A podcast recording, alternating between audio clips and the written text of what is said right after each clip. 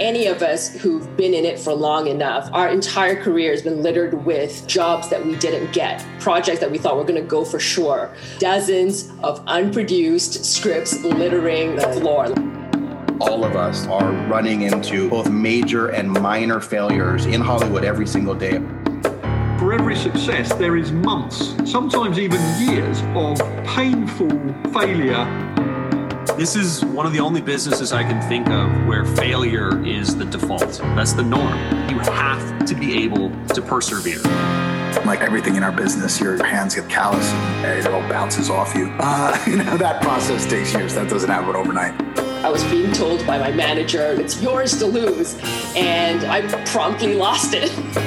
and I remember thinking, like, well, that's it for me. I blew my one big shot. What I've realized from that moment is it's never one big shot, there will be other shots.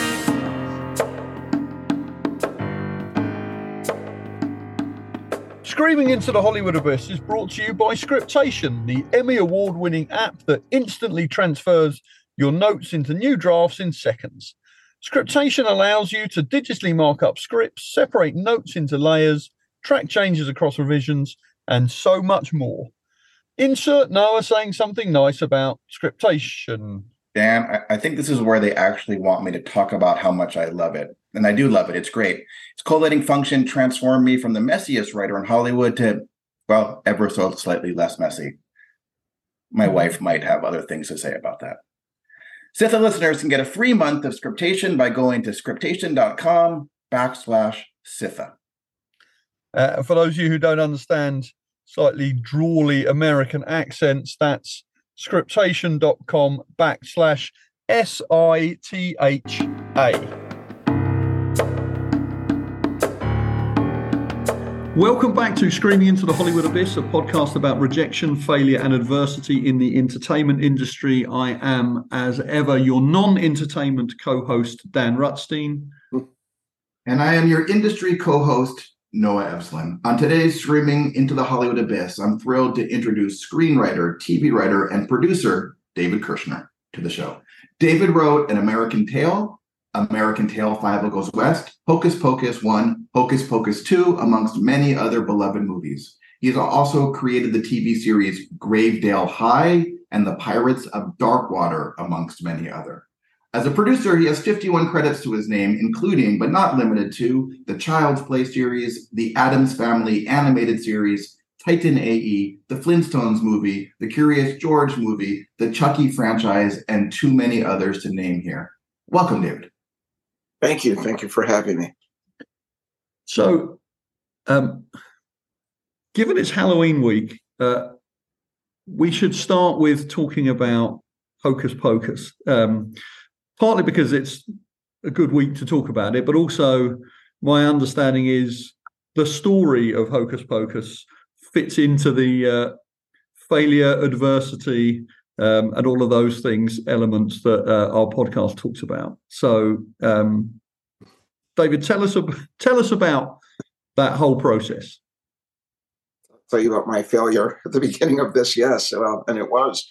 Um, so, uh, Hocus Pocus. Um, today, it's pretty much known as uh, a, a, very beloved movie, and I want to pinch myself constantly for the, that fact.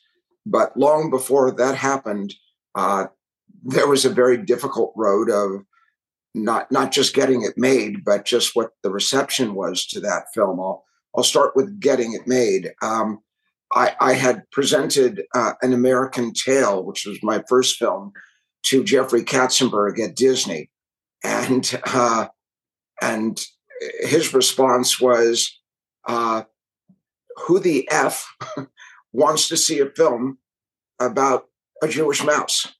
And I said, "Well, who wants to see a film about a wooden puppet? It's where you take that character and where you take the emotions and the journey." And he said, "Yeah, nice try."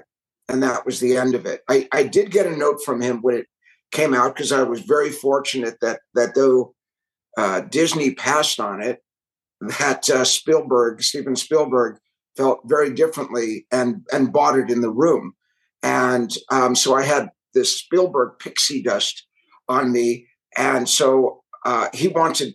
Jeffrey called and said, well, "What else do you have?" And I said, I, I really don't have anything. And he said, Well, there's there's got to be something that you're thinking about. And I said, Well, there's this bedtime story I've been telling our daughters. He said, Great, bring it in. And I, all of this was just because he had passed on an American Tail. It became enormously successful. And as a result, all of a sudden I had more talent. Um, clearly, that, that the talent didn't change one way or another. so um, I went in to pitch to him and uh, and I asked if I could get the room for half an hour before I hung a contemporary uh, uh, broom from the ceiling, a contemporary mop, and an Electrolux vacuum cleaner with the engine hollowed out from the ceiling. I, I just created everything for them to walk in and hear and smell their childhood. And anyway, the bottom line was they they did buy it. I'm not sure it had anything to do with my story, other than the fact that of the Spielberg pixie dust, and uh, and we moved forward. It would go through many many. Uh, I wrote the story, but it would go through many uh, screenwriters to bring it to fruition, and it took us nine years to finally get it to the screen, and that finally happens. And we're released against Jurassic Park. A Halloween movie is released in July and we were dead. The worst reviews of my career. Um, uh, you know, barely a bleep on on box office, and it was just kind of a, joke, and and then gone. I, I mean, this is the honest truth. I was in tears that weekend because it meant so much to me. And uh, all of my stories that I create do. They come from a place of childhood, just my own experiences, whatever. So they become very important to me. But this one, more than anything, because it was a story I created for our daughters, gone, and and that was it. And it it would it would take about almost somewhere between seven and ten years for it to grow into what has happened since, and that it's become this enormous thing. But boy, it, it was enormously painful, and uh, I really thought that was the end of my career and I believed in it so much. It just made sense to me that people would would enjoy this because it's it's Halloween. Uh, the, there were no family films for Halloween, and I just wanted to create something that would would be a, a fun time, but something that would make you think of Halloween. I never believed that 30 years later that it would be what it's become, but uh, that's enormously exciting to me but it was enormously painful. Just that that all that rejection and kind of cruelness about what critics thought of of the film. I mean, this is an extraordinary start to the to, to the podcast. There's so much to to think about just from that answer. But in terms of what you were saying about obviously being in tears, being devastated, um, I know obviously things would have happened in the seven to ten years before it suddenly became popular. But winding forward to that time, did some of the people, when it became popular, A, did that make up for the feeling of sadness when it wasn't the first time? Um, and also, did externally, maybe some of the people who I'm sure they didn't, not, not so much the critics, but people in the industry who maybe sort of said things or passed on things immediately after that because you just had something that bombed did they sort of send apology notes and at least show some remorse for writing you off when the thing actually ended up being a success? No. No they no they didn't. And what's amazing about this business is you know eh, okay it would take seven to ten years for it to change. For the most part most of those people were gone. You know this business is is so it's for it's just forever changing. And it's like a kaleidoscope of executives. It's just forever moving and morphing into something else. And uh, so I, no no those those people never i mean in fairness jeffrey katzenberg on an american Tail, he did write me a note saying dear david now i know who the f is going to go see a film about a jewish mouse mazel tov. So uh, on that side I, I, felt you know very good that that he acknowledged that but it would would be hard not to. I mean, here Steven Spielberg's name is on it, and it it outperformed anything that Disney had done to that point, and for a film that he passed on. So, um, and by the way, everybody passed on it. It wasn't just. Uh, I showed it to George Lucas also, and I never even got a response. I had a, just a one-on-one meeting with George, which was so exciting, but he didn't respond in the least so fascinating. There's so many things that, as Dan said, that I want to like latch onto. So many questions I want to ask. I do want to preface this by saying I told my wife who I was interviewing before this podcast, and she's like, "He wrote American Tail, like that. It's such a beloved." And Hocus Pocus gets turned on every Halloween. So we are we are fans of yours in this house. I'm sure there's fans of yours all across the country. You said something though. It's a very little comment you made that I want to kind of talk about, ask about for a second obviously as i did the intro you're you're both a writer and a producer. You do both. You wear both hats. And in this thing you said you had the idea uh, for hocus pocus american tail as well but hocus pocus uh, they bought it. You you obviously as a writer did a draft of it and then you said that you guys went through nine other writers. As a writer myself who you're often trying to protect your sole authorship on something you're like oh my i don't want any other writers to come on. Oh it's so devastating it sounds like not only were you part of the process of hiring other writers, but you, you know, you were kind of overseeing those scripts. Can you talk a little bit? Did you fire yourself as writer and add a new writer? What's the egoless no, process of that? You know, I I wrote the story. Um, at that point, I had never written a screenplay, and it wasn't even in my thought process to say, "And I want to write this." Um, uh, Mick Garris wrote the the draft that really um, moved things forward. Uh, Mick is known for horror. We've known each other for thirty something years. He was head story editor on Amazing Stories for Spielberg, which is where we met. And when Disney said they they want to they want to move forward with it, I had suggested Mick to come and, and write this. Mick Mick can be really scary, and um, and from from my original story and Mick's original script, that it was a good deal more frightening than what you see on screen today. I mean, I'm amazed when I look back on it that Disney bought a story about three evil witches that suck the life out of children, and uh, and and you see it before your eyes. You see this sweet little girl, and her life force is sucked out of her. And looking back on it, I think I benefited by being so naive in so many ways. I mean, the idea of, of even creating a story about a Jewish mouse, you know, just in theory on paper, there isn't a big market for that. And yet it seemed to have transcended. But I think there was a, a naivete to me that um, that there's times that I wish I still possessed because you just believe in something, so you go in and make it happen. And I, I must confess, there there are voices in my head that say, "Oh no, they'll never go for that. They'll they'll, they'll pass on this. They'll pass on that because they're heat-seeking missiles, and they're they're always after what is the hottest trend. And very often, my ideas are are not the hottest trend, but they they seem to catch on. It takes a while, but they seem to catch on. I guess my thank you for that answer. And I guess my I have like a two part connected question to that. Did you feel when Hocus Pocus came out that it was the movie you set out to make, the story you set out to? You were you happy with the end product and surprised when the reviews came in that were that were awful, and you were like, no, I stand by this. This is a good piece of work. And then subsequently, in those you said six or seven years before it caught on, you know, obviously you were continuing to work, but you said you were worried you'd never work again how do you sort of reinvent yourself as a producer as a writer in this town to keep working when you're coming off something that you know that critics you know obviously had it took issue with? I think i was lucky enough that i had planted a bunch of seeds if you will over um, over those years.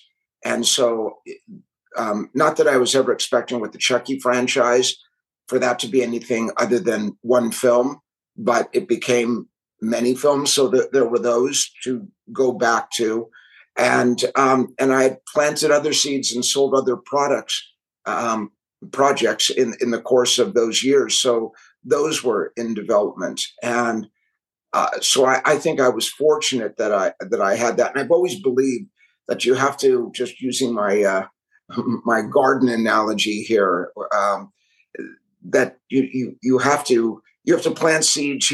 You, have to water those plants. You have to take care of them. You have to in fall you have to prune those those those projects.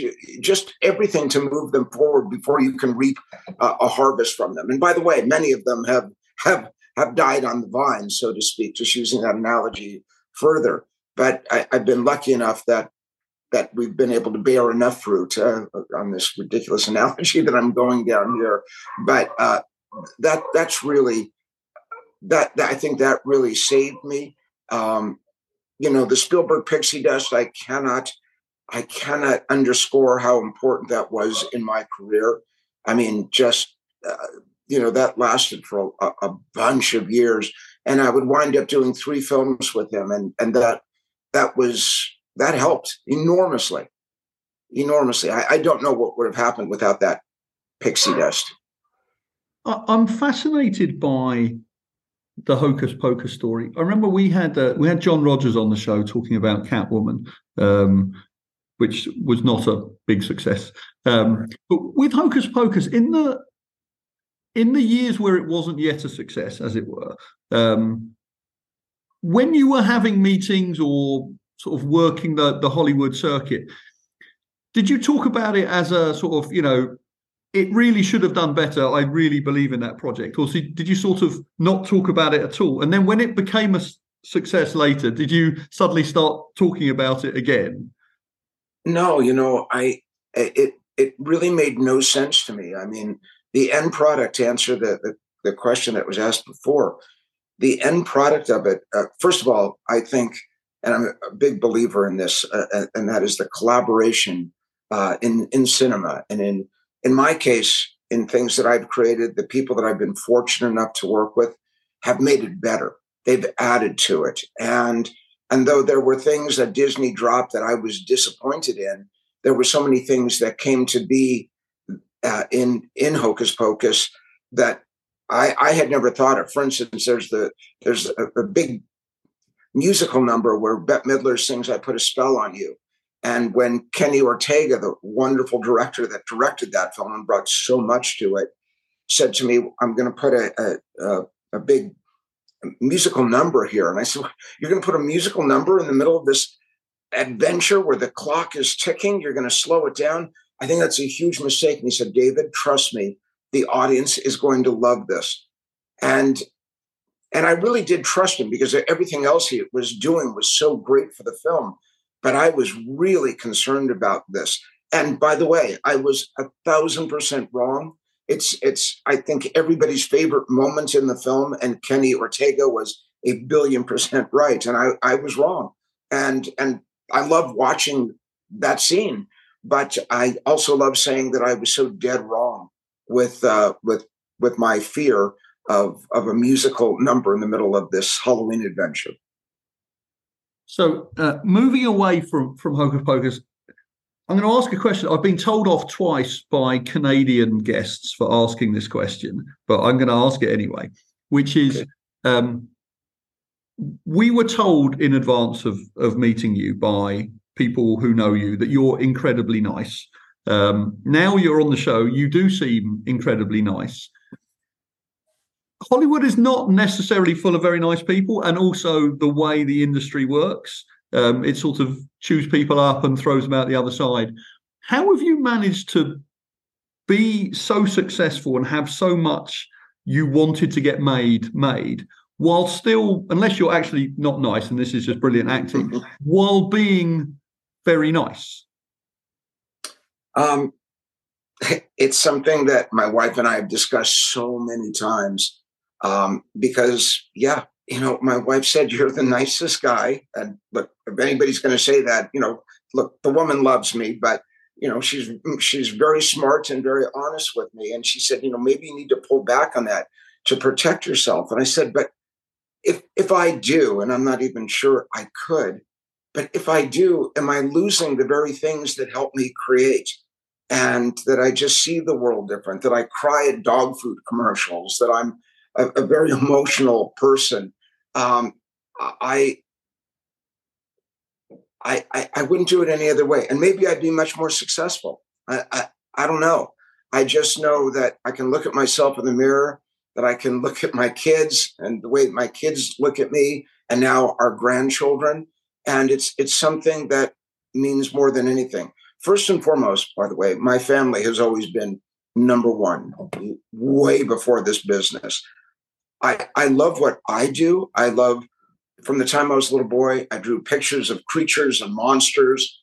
I loved comic books. I, I, I love movies, but I don't love this business. I think it, I don't know, sure, if, I really don't understand this. If it's nurture or nature, what brings people to it, the Harvey Weinsteins of the world, people that just behave so, and I'm not even talking about his repugnant uh, issues with sex, but just the kind of person he was that he just he just came into a room with the idea of intimidating to be able to get what he wanted.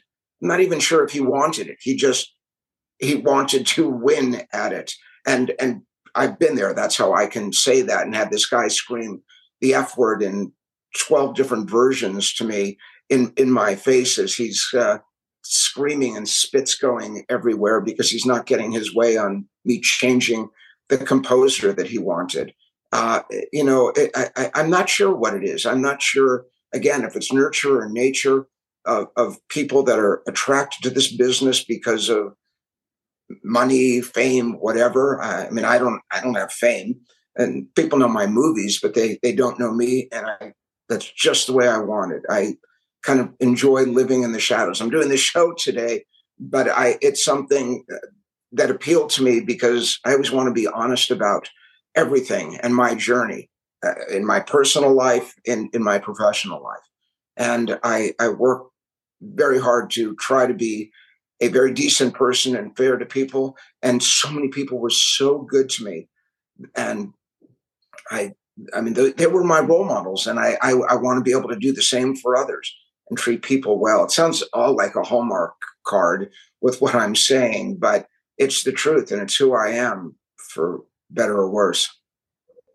Fascinating. You bring up, I mean, you bring up being yelled at by by Harvey Weinstein, which actually leads into my next question, which is uh, what do you think? I mean, your your your career spans so much and so many projects.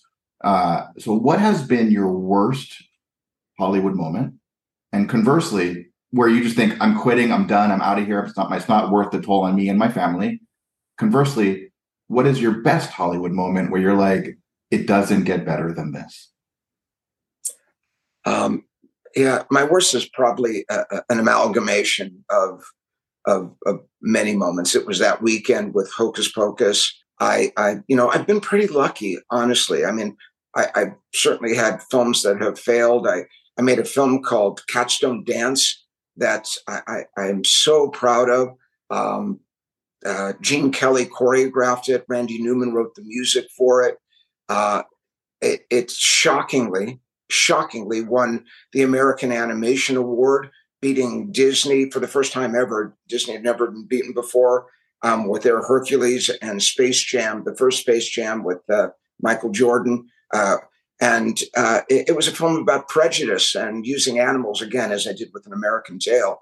And uh, it, it, you know, it, it, it came and went, and yet, yet afterwards, it, it won a lot of awards. And um, I mean, you know, that was a very painful, painful situation because so many talented people came together to work on that film and make it so good. And it, it uh, yeah, that and what happened was that Warner's bought Turner. Um, I was I was uh, chairman of Hanna Barbera, and this was a film I wanted to make, and I believed in the filmmakers, and uh, and so we moved forward with this film, and and by the time the film was ready to come out, Warner's had bought Hanna Barbera, and they just they just they didn't. It's not even dump it. They didn't do anything and um, it just kind of came and went. But within the animation community, and I didn't realize it at the time, it was so beloved and beloved. And um, as a result of that, that's how it won the American Animation Award. But you know, I mean, you know, I've done this for a long time. As you said, there's 51 or whatever the number was that you said projects, and yeah, in there there there are failures for sure, and you know, and and painful ones. I would say the best moment of my career um, not my personal life, but the best moment of my career was um, that day. Kathy Kennedy had come to, uh, who was Steven's producing partner. She now runs all of Lucasfilm. She stepped into it for George Lucas. And there was an article on me that said, Shy young daydreamer brings his dreams to life in the LA Times. And she had read this. And she called and said, I'd like to meet you. Is there something you'd like to maybe show uh, Steven Spielberg? And it's just like, what? Oh my God, I can't believe this. So she came to my office and I presented to Kathy and she didn't smile she didn't cry she she didn't she just kind of took it in and then said can i use your phone this is 1984 uh, july 3rd 1984 so before cell phones and she called steven and said you need to see this kid's work like now and whatever steven said in a charlie brown kind of wow wow wow way she got off the phone and said steven's having a fourth of july party tomorrow why don't you and your wife come half an hour before, present this to Steven, then you can stay for the party.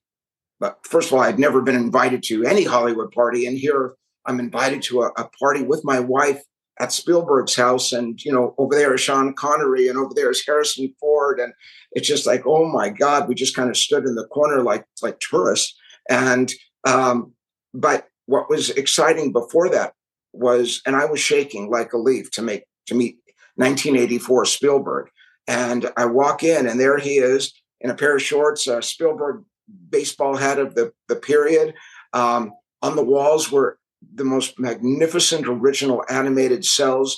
He was sitting on a Looney Tunes rug, um, doing um, uh, st- going through storyboards, and uh, and I, I just I looked at all this and I thought, this guy's just like me. I mean, he's a nerd just like me. He loves all the same thing, anim, animated cels on, on his walls. And, and I proceeded to present an American Tail. And he got on the floor with me and was looking at everything. And then he looked up and said, What excites me more than what I see before me is what you still have up there. And as you mature in this business, how that will come out. Let's make a movie. And guys, it has never been as easy as that moment. I mean, my first film, and it has never been as easy because Steven had the power to just say, "We're making this movie," and that's exactly what happened. And and he saw something that others didn't. Again, I was so naive in my. This story was really my grandmother's story coming to America from Russia, and and her little um, brother Fievel being lost on the ship, and they thought that he had been washed overboard and and my children never got a chance to meet her and so i created this story never dreaming that it would become what it did and again you know you have steven spielberg and his involvement in it don bluth with his enormous talent and the, the two writers judy Freudberg and tony Geiss just you know wrote magnificent screenplay from my pages it was very exciting and i you know i designed my characters from it and and don bluth made those characters better um, so it, it, you know, it really turned into something wonderful um, from, you know, the first couple rejections that I, I got on it. I think we've had, probably speaking for Dan as well, we've had what 100 over 100 guests on our podcast. That might be the best story. It's definitely up there as one of our best. I mean, just fits all the parameters. Obviously, you know, uh, about just overcoming pitching and whatever. It's such an amazing story. But you know, this, and I'm going to apologize in advance. We focus on failure. We prepped you. We're going to ask you failure questions, and we did, and we do. But you've mentioned a couple of times that your ideas are unconventional, unconventional, like the the Jewish mouse story coming to America, the three witches that are evil and suck the soul out of kids. Like, yet you have uh, over 50 credits. So that, you know, for people who are coming from the outside or listening, like, that is unheard of. I mean, people get like 10 or five or eight in a career. I think Tarantino is finishing, you know, nine into 10. It takes years to make a movie and you have, you know, you've, you've, you've made so many. What do you think is the secret to your success and turning what you're calling a mediocre idea? Maybe it's not, obviously it's not. It resonated with so many people, but an idea that is harder to sell into something that someone wants to turn into a movie where Spielberg says, at the end of 10 minutes or Kathleen Kennedy say the end of a few minutes of 30 or 40 minutes with you, you know, not that we're going to buy this or we're going to look at it, we're going to develop it. We're making this movie. What is the secret to that? I, I don't know. I think it's alchemy and getting the right person in the room to hear your story. I remember once, um, and she's an amazing a, executive, amazing producer, Nina Jacobson. And I went in and, and pitched. It was towards the end of the day.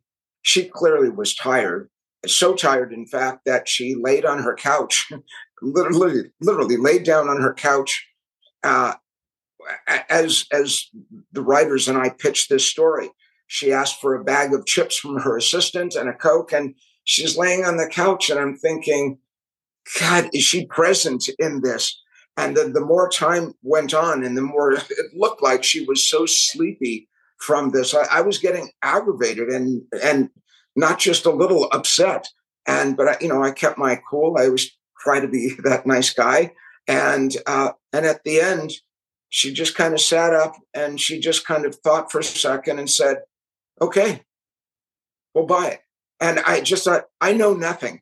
I know nothing. I was so positive that Nina was bored and didn't want to hear it. And I, and I guess I brought my other insecurities into it from pitching for so many years and people that that behave in in my mind what was a rude fashion and yet you know once she said yes she was the greatest person in the world but you know it's it's so frustrating when you're you're pitching and someone seems so distracted and you put so much into your storytelling um, in that case that's only happened once when someone appeared so bored and then bought it but you know it's it, it would take um, any of these stories like when i tell you of of uh, cats don't dance you know we were six months into it and Amy Pascal, who used to run Sony, but before she ran Sony, she ran Ted Turner's uh, uh, feature division.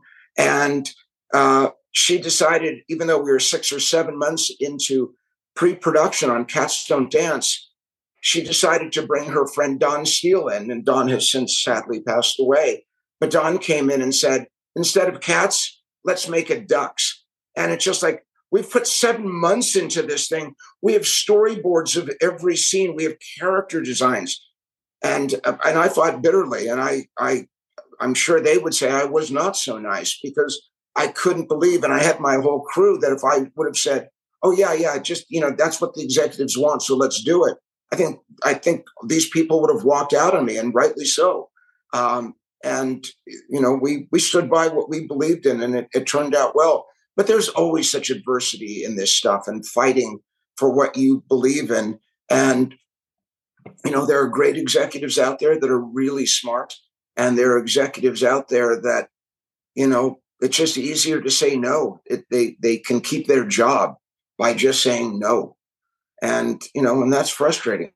Because Today, I'm not sure if I was just starting out, I'm not sure what kind of career I would have. I'm not sure if the like so many films that I've made would have seen the light of day. So, something like Secondhand Lions. I think that worked out because Bob Shaye, who ran New Line Studios, we had a relationship. Doesn't mean he was easy on me, but he believed in me, and and we we were able to make that film that that weirdly turned out to be really really successful. But it was so not a New Line kind of film. It's it's was really more of a Disney kind of film.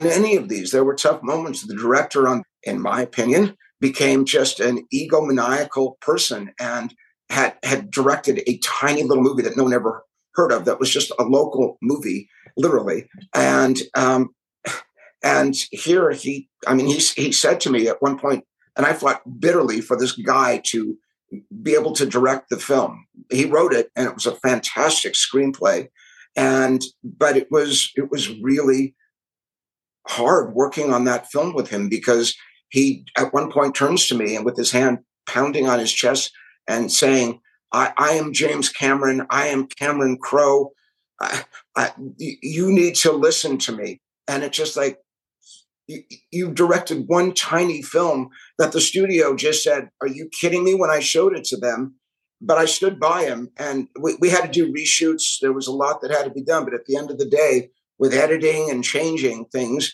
we made it, we made it work. But every one of these, you know, that, that's where all the gray hair comes from. It's, you know, it's just, it's, you know, it's, it's fighting for these things and and it's it's always like pushing a, a, a Steinway baby grand piano up a very steep hill to just get these things not not only for them to say give you a green light but once you have that green light to try to make something that i feel in here anyway that people are going to enjoy and I, am not a you know a, uh, I'm not. I, am pretty sure I'll never win an Academy Award. I'm a popcorn guy.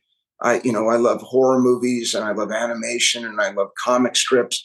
That that is a world. When I went to film school, I didn't fit in at all. And I mean, not until George Lucas would release Star Wars did people start to even look at some of the stuff that I was trying to cook up.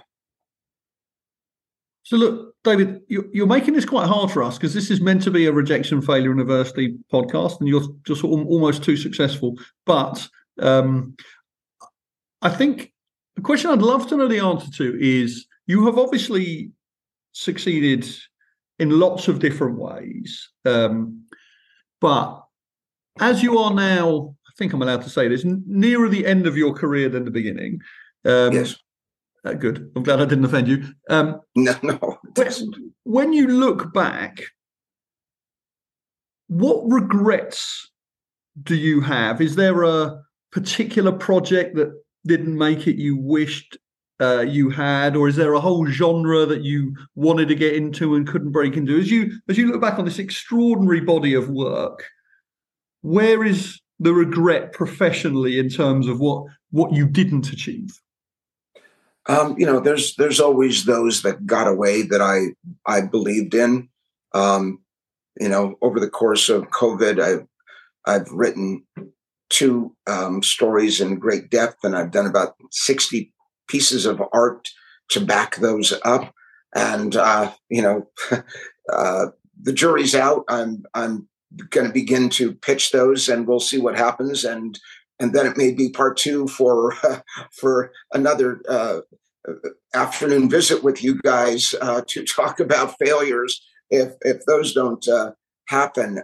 You know, there was a script that I love uh, that I have called Boris and Bela, and it's about Boris Karloff and Bela Lugosi.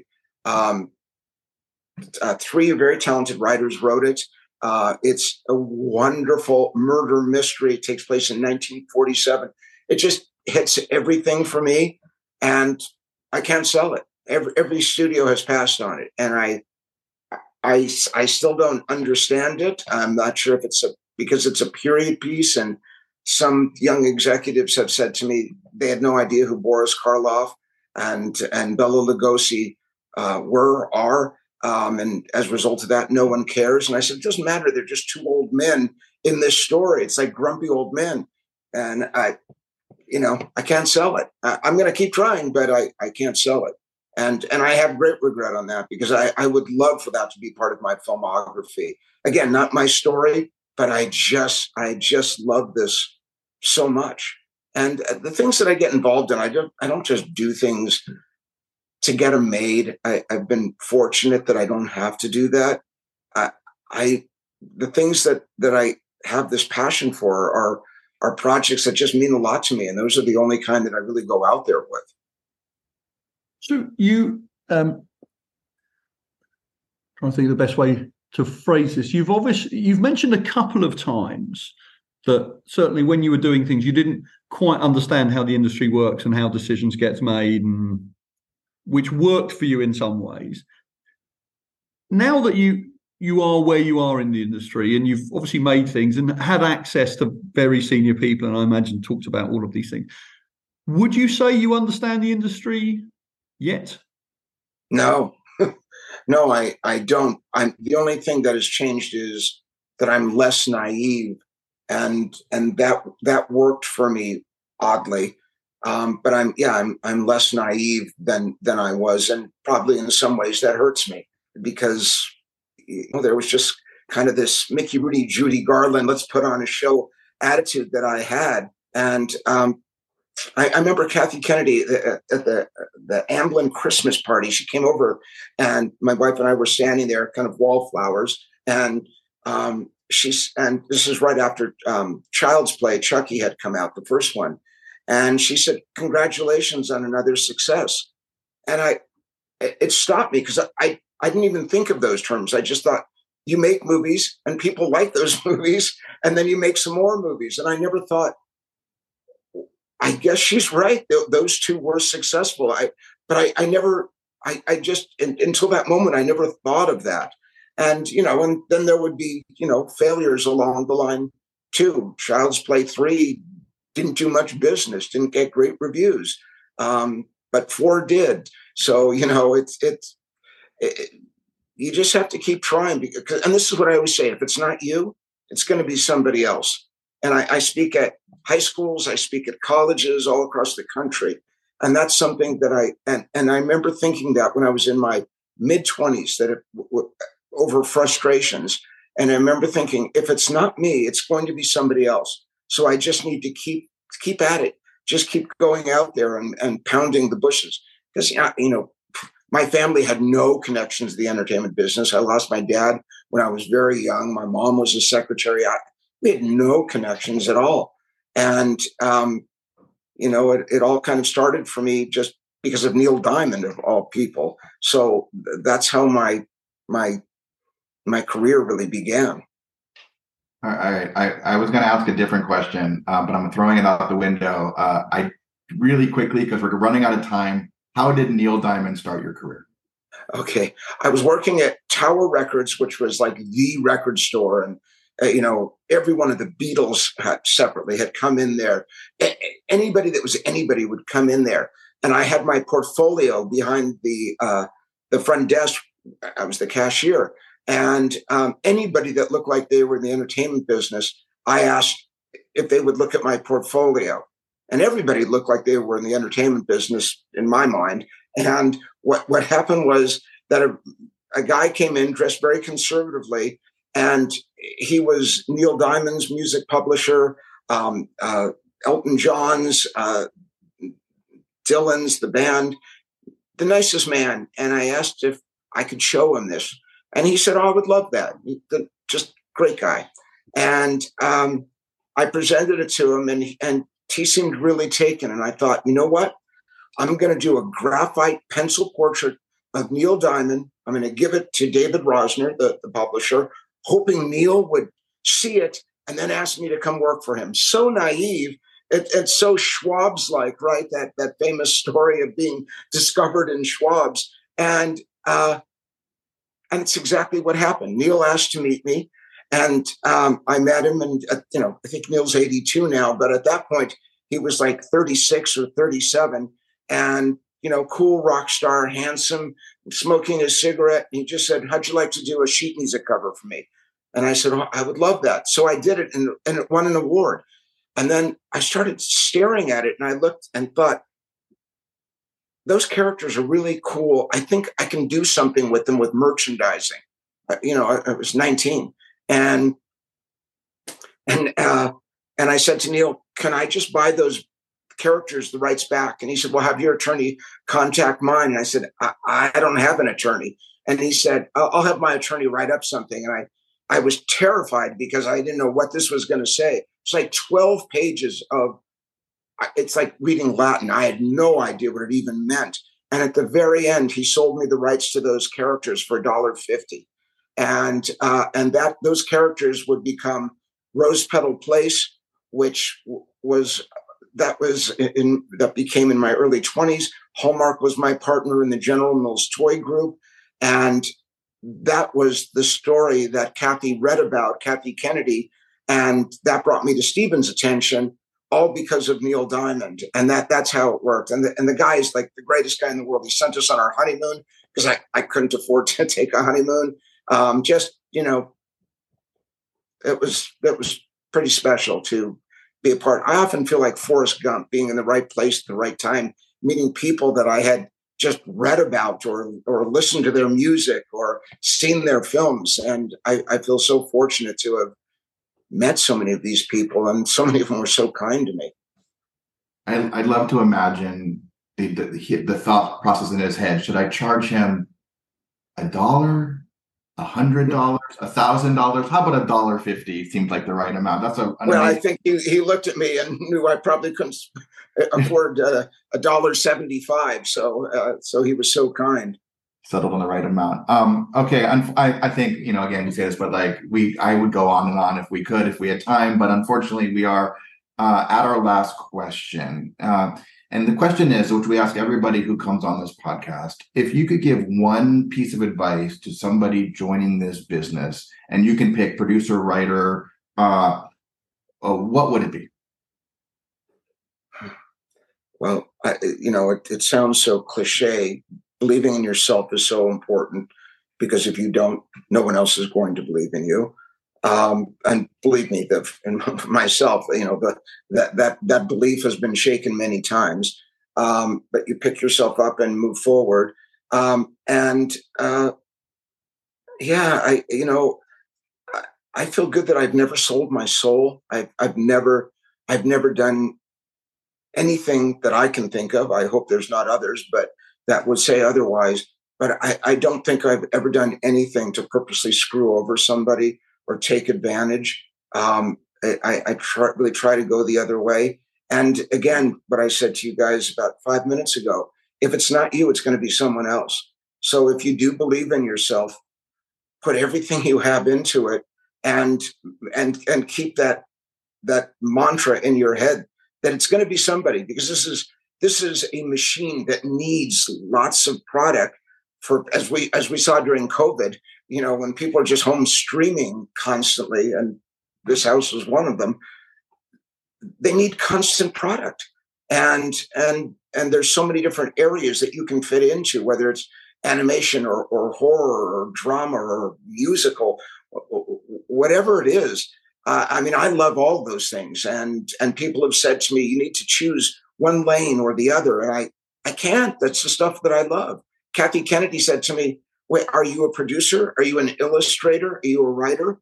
And I said, Yes. And she said, It confuses people. You you can't. You need to really stay in one lane. And I honestly, that's probably the only advice I didn't listen to with Kathy. She had lots of great advice, but I uh, this is what I've always done, and it's helped me walk into a room and people to see what's in my head with my illustrations or sculptures of of different worlds.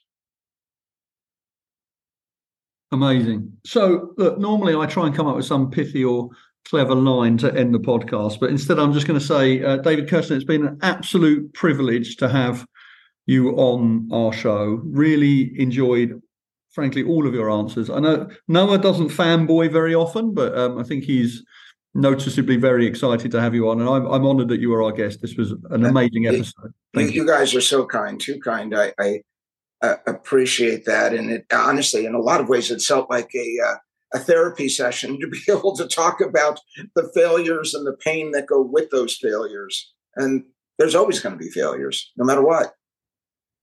Thank you very much indeed. Really appreciate your time. Thank you. Stay well. Thank, Thank you. you.